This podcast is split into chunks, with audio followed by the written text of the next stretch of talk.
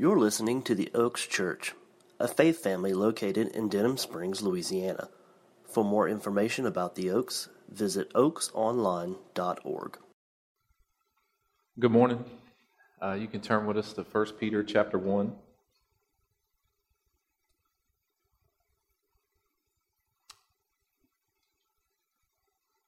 And we'll get started. We're going to focus in on verse 6 this morning. And as we have already done, we've moved through Peter. And so I want to touch on a few things this morning before we dive into verse 6 uh, through 9.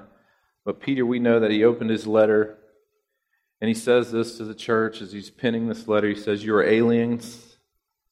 Why? Because you are the elect, because you are the chosen people of God for his own possession, that you are no longer a people of this darkened world, that you are a people of the kingdom of light that you have a new nature given to you for the foreknowledge of God, which was predetermined for you from eternity past, that you are children of God, that you are the kingdom of his light, and that you are, the, that you are heirs.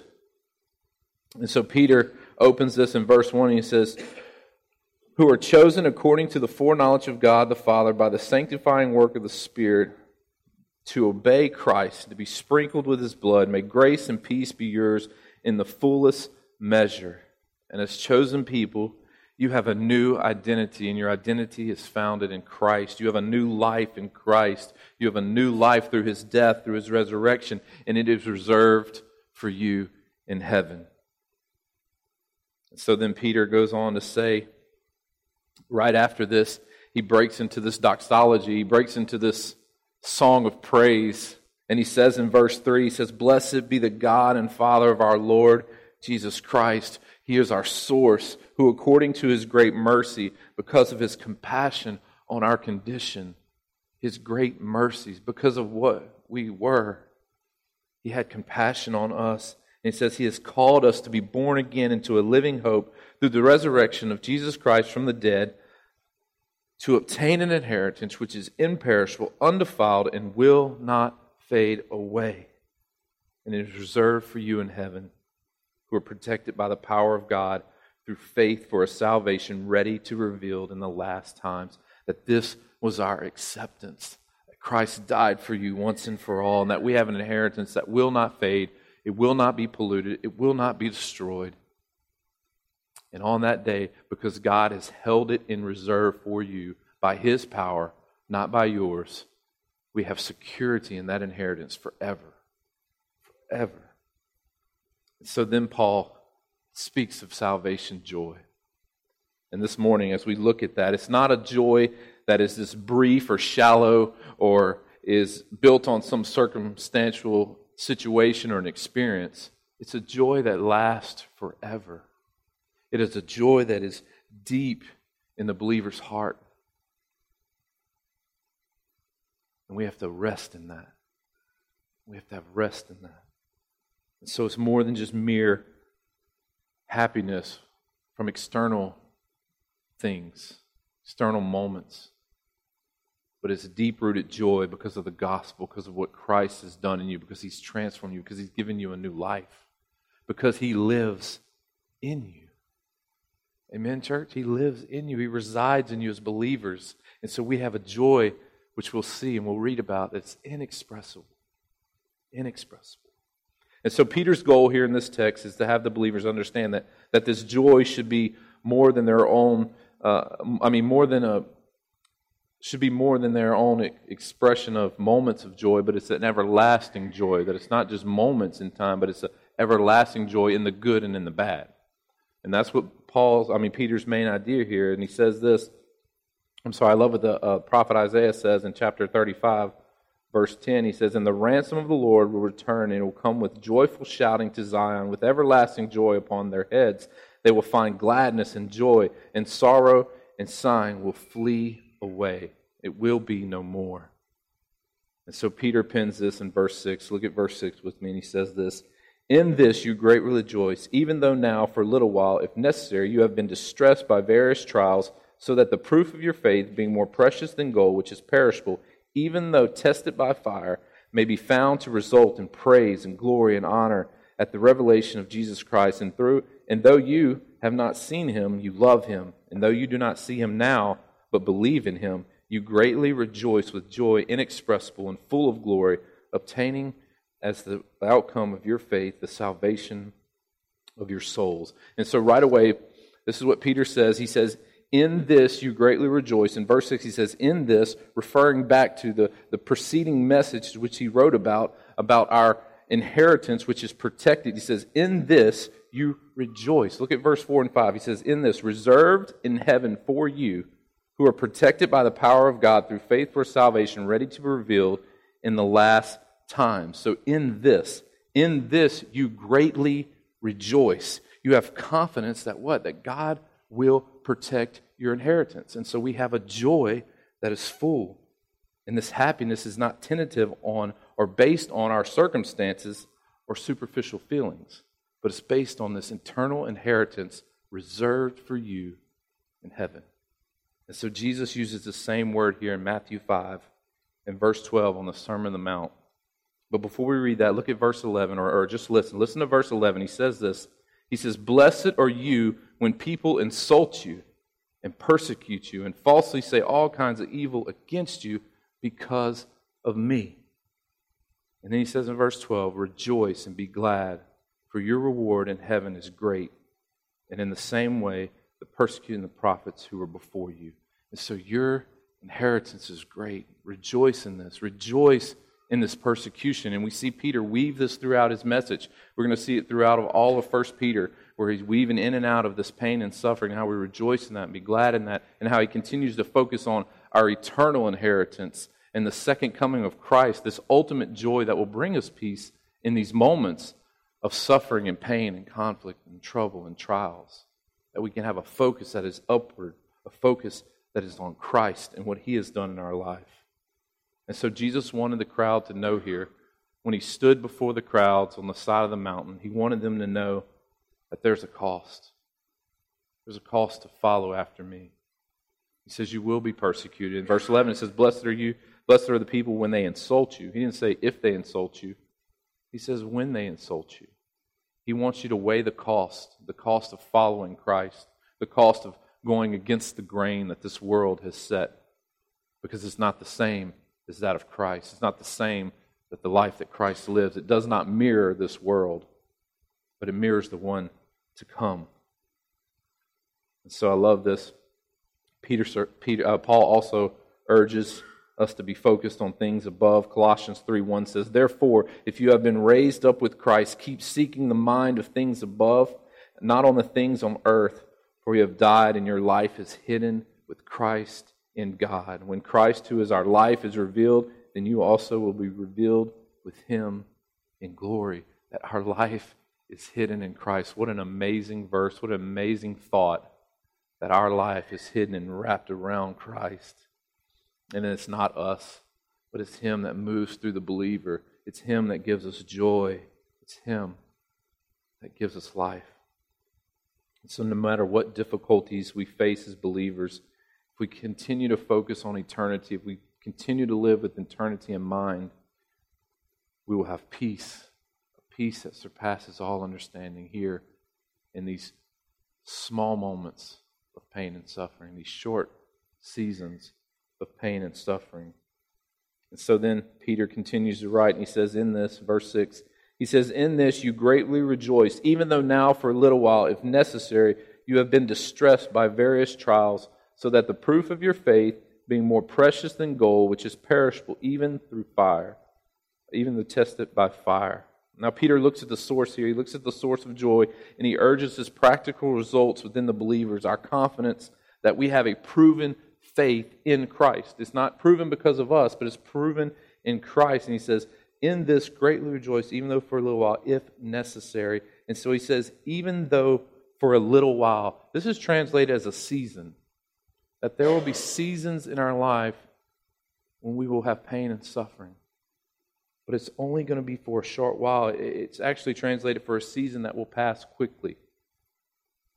And so some of our seasons may be in, in view of, of earth and in view of this reality may seem long, but they're short in the reality of, of eternity and that of suffering for Christ. And so these seasons, they're, they're short and even Paul himself, he, he calls it in 2 Corinthians momentary light afflictions. He says that in 2 Corinthians chapter 4 that, that they're just moments in light of eternity. And so then he goes on, Peter, he writes here, he says, only for a little while, only for a season. But look what he says next. If necessary. If necessary. This is when it serves as a purpose in the believer's life. God has a purpose for our pain and our suffering. And sometimes it's hard to sift through that. It's hard to see why in the world would we suffer and why in the world do we go through these trials and these, these troubled times. But here it says, if necessary. God uses these to bring humbleness to the believers. He uses this to, to wean us off of these worldly things. He uses it to teach us to value God's blessings more than the world's blessings. He uses it to enable us to help others, to take our pain and our suffering and what we've walked through and what we've experienced, to speak life and truth into those who are in the midst of the same thing. God uses these troubles, He uses them. He also disciplines us. Sometimes it's discipline. I know we don't like to hear that. But this is the one I love. It strengthens us. It strengthens us individually and corporately. Listen what James says in chapter 1, verse 2. He says, Consider it all joy, not some of it. He says, Consider it all joy, my brethren, when you encounter various trials, knowing that the testing of your faith produces endurance, and let endurance have its perfect result, so that you may be perfect and complete, lacking in nothing. Not that we can be perfect here on earth. It's not what James is saying. What he's saying is that Christ in you is perfect, and these trials are perfect, and these temptations are good so that you can be strengthened and bring strength to the body. There's a reason for our pain and suffering. There's a reason for the troubled times. And so then Paul, Peter goes on to say this. Peter says in verse 6, he says that you've been distressed, knowing that these troubles bring about pain. The, world, the word here, distressed, it refers not only to physical pain, but also to mental uh, anguish, sadness, sorrow, disappointment, anxieties. But listen to this this is God's design. This is God's design so that our pain will strengthen and refine us to greater spiritual worth. This is God's design. I don't know if you've ever thought about that in light of your pain and suffering, but God has designed it so that you will be strengthened and that you will bring a greater, a greater spiritual worth to the body of believers and to the purpose of Christ. And so then he goes on to say this also in verse 6. He says, that we will experience various trials. Trouble and pain comes in many, many different forms. And this word here, various, it means many colors. So that our pain and trials come in many forms. But here's the good news that grace also comes in many forms. That divine grace comes in many forms. And actually, the same word that Peter uses here in verse 6 for various, he also uses in chapter 4 later on, as we'll get to that, for, the, for manifold. And this is what he says in verse 10 in chapter 4. He says, Each one of us has received a special gift. Employ it in serving one another as a good steward of the manifold grace of God. So he's using the same Greek word here to describe not only the trials, that there's many trials that we're going to experience in life, but he says also in verse 10, he says, use this because there's abounding grace that will cover that. There's abounding grace. And we can have joy in that, knowing that even though there's, there's so many different moments of pain and suffering, there's so much more grace that will be poured out on the life of the believer as he continues to focus on eternity and his inheritance and the true joy in him, which is Christ Jesus. So then, I love this too in 1 Corinthians 10. This is what it says that there's no, there's no form of trouble that divine grace cannot supersede. Look at uh, 1 Corinthians 10 13. It says, No temptation has overtaken you, but such is common to man. And God is faithful, who will not allow you to be tempted beyond what you are able, but with temptation will provide a way of escape also, so that you will be able to endure it. God's grace is sufficient. It's sufficient for every human trial. And that should bring you joy. It should bring you joy. And then in verse 7 he says this, 1 Peter chapter 1 verse 7 he says so that the proof of your faith being more precious than gold which is perishable even though tested by fire. This is what one theologian says in light of verse 7. He says this perspective on trouble not only does not diminish joy but actually produces triumphant joy since the experience validates Christians' faith. Wow, what a statement that our joy, that, that our troubles actually validate who we are as Christians. It actually valid, validates us. And it brings us a triumphant joy. What a thought. What a thought. So the word here in verse 7 says the proof was used to describe this inspection period of metal. And, and what they did is they would refine the metal, they would inspect it, and in this process, they would see the metal's purity and determine its true worth determine how it could be used as the impurities were, were smelted away, then we could look at the metal and use it in its most purest form. And so here's the analogy that God's given us in verse 7 is that God's test believers' faith to reveal their true genuineness. God allows these tests to happen so that our faith will be proven and that we can be strengthened. It's not so He can discover, He already knows. It's not for him, but it's in light of who we are. And so when these trials and when these temptations come, when the fire gets hot, it's going to expose who we truly are and our genuineness. Are we serving the God of this universe? Are we serving ourselves? And so he says, the proof of your faith being more precious than gold, which is perishable, even though tested by fire. This is the proof of your faith.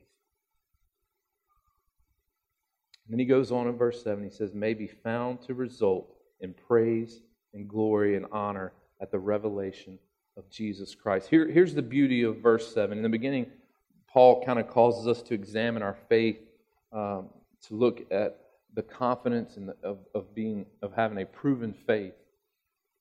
And he says, You have stood strong in the, in the midst of persecution, you've stood strong in the midst of suffering.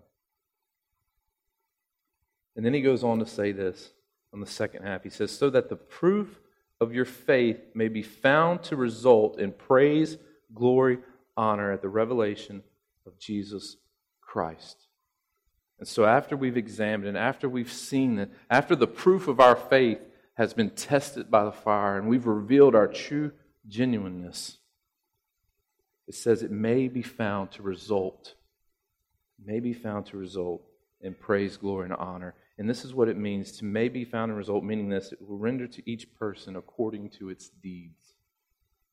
And so the term glory and praise refers to which believers receive from God.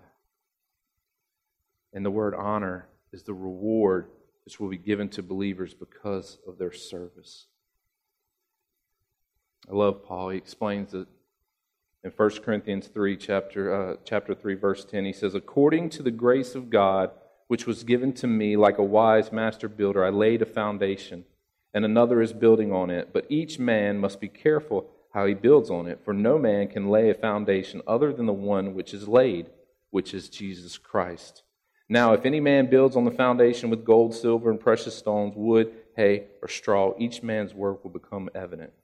For the day will show it because it is to be revealed with fire, and the fire itself will test the quality of each man's work. And if And if any man's work which he is built on, it remains, he will receive a reward. And if a man works is burned up, he will suffer loss.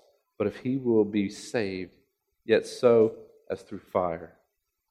May our proven faith be given in confidence on the day that Christ returns, so that our deeds will, will not go unseen by God, and that he will unleash his true and ultimate blessing upon his children, and that is eternity. And in that moment, we will understand and we will know that it is all worth it. It is all worth it.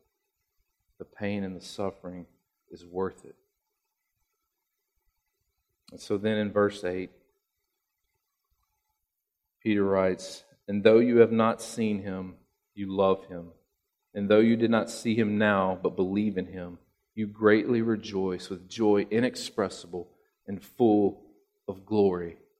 And so here is the climax of practical joy as a result of our faith. Here's the climax verse God accomplished salvation through the work of his Son, Jesus Christ. So the focus of the believer's faith is, is, is not this abstract knowledge, but it's on the person of Christ. It's on the life of Christ that he lived and that was recorded in the scriptures. And so that's our focus. It's not on some abstract object, but it's on the person and the work of Christ himself. And so that God humbled himself and he came and lived amongst us as the incarnation, as Emmanuel, God with us, to give us this example to have so that we can live by it. And so Peter encourages those that did not see Jesus when he walked on earth like, like Peter did. And he says, Thank you for your love and your trust in the perfect work of Christ that you've read and been taught through the scripture. And he says this in verse 8. And he says, Because of this amazing fellowship that we have to rejoice, he says, You, you greatly rejoice with joy inexpressible and full of glory. And this word inexpressible, it means higher than speech. Wow. That that believers, when we live in such communion with the Father, that there's this joy in us that it's indescribable. It's above speech. That we, when we look at our life, and even though in the midst of pain and suffering, when we look at our condition and what God has done for us, the mercy He had on us, and we understand the grace that He gives us to be sanctified daily, to overcome the power of sin as we walk and face this world, that there's a joy in us that we cannot describe. It's above speech, that's higher than speech. And it's a divine joy that lives in us in the form of the Holy Spirit through the power of what Christ did on the cross. And so then he goes on to say, he says, it's a, a joy that's inexpressible and full of glory. And this word means to render highest praise and it actually is derived from the word doxology. I think that's kind of cool. Uh, we just came out of Paul's, I mean, Peter's doxology to the church. He, he starts with that. He starts with a, a song of praise to God. And then he writes later on that if you understand what Christ did in your life, there will be many songs that you sing. There will be many times that you rejoice greatly for the work of Christ, even in the midst of pain and suffering. And when we focus on that, when, when pain and suffering comes, it makes it easier. It makes it easier. And so, because of this love and trust, this person, personal fellowship we have with Christ, we have a confidence and a joy in the midst of this pain and suffering. He says this in verse 9. He says, Obtaining as the outcome of your faith the salvation of your souls. And so Peter ends this section with another doctrinal truth about our salvation. The word here, obtaining, it renders presently receiving for yourself. So the root Greek word meaning here, it means to receive what is deserved. So Peter's not only looking to the future, but he's looking to here and now. He's saying, here and now. He's saying that you have poured out your faith and salvation uh, is a salvation of your soul. Salvation meaning that's a constant, present deliverance here. So he says, obtaining as the, in verse 9, obtaining as the outcome of your faith, the salvation of your souls. He's saying right now, there are things that God will pour out on you. And that's the sanctifying work of the Holy Spirit in your life. He's, he, he is focused on eternity, and there is a greater reward. But also, here he's saying, look, right here, right now, God is giving you the blessing that is redeeming your soul, that is delivering you day in and day out, and that is the salvation which is through the power of the Holy Spirit to sanctify you every day and deliver you from the power of sin. That is a huge blessing, church. That is a huge blessing. And it's something that we may overlook.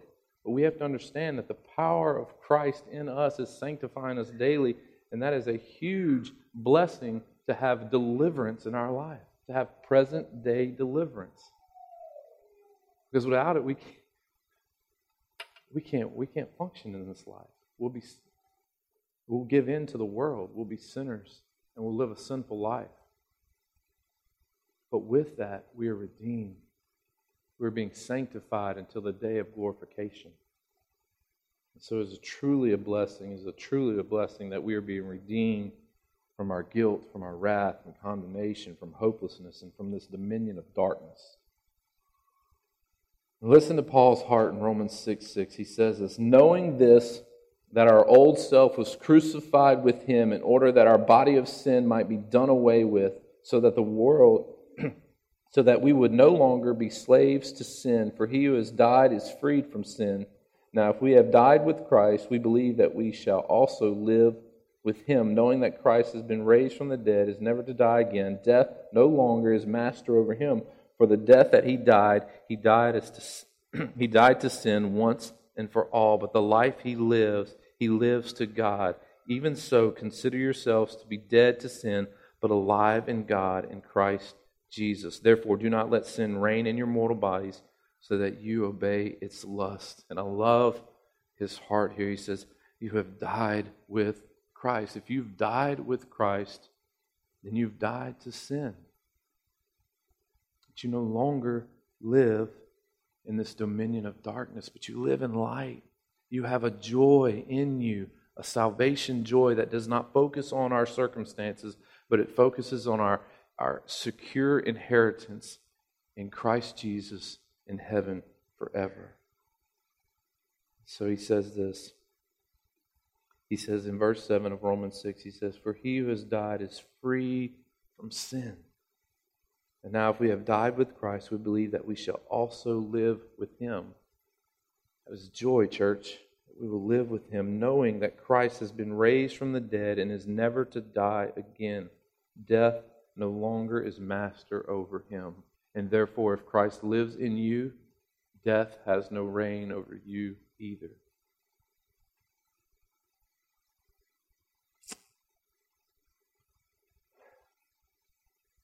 So there's really no excuse, church. There's really no excuse for the believers to lose joy.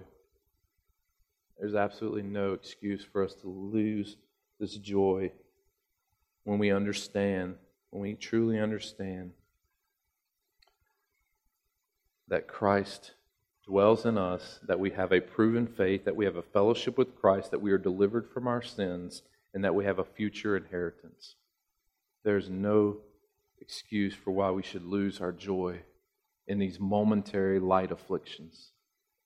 That we can stay constant in the midst of pain and suffering, knowing that Christ is our joy, that He is our Savior, that He is our life. I'm not saying that pain and suffering doesn't hurt at times, but I'm saying it cannot remove your joy, your eternal joy as a believer. It cannot remove that. There will be moments where we question that or we question God. I'm not saying any of those things. But that deep rooted joy that's not based on these momentary seasons in life will not allow it to fade away. Joy is there forever, it's constant, it remains. And so I'll end with these words from which Jesus spoke to the apostles in John 15, verse 11. He says this these things I have spoken to you so that my joy may be in you and that your joy may be full. You hear that? Let me read it again. It says this These things I have spoken to you so that my joy, Christ's joy, may be in you, in you, the believers, the saints, and that your joy may be full. It's full because of Christ not because of our success here in this world, not because how the world evaluates you, but it's how you live for Christ. It's how you allow Christ to live through you that we are a living hope to a dying world.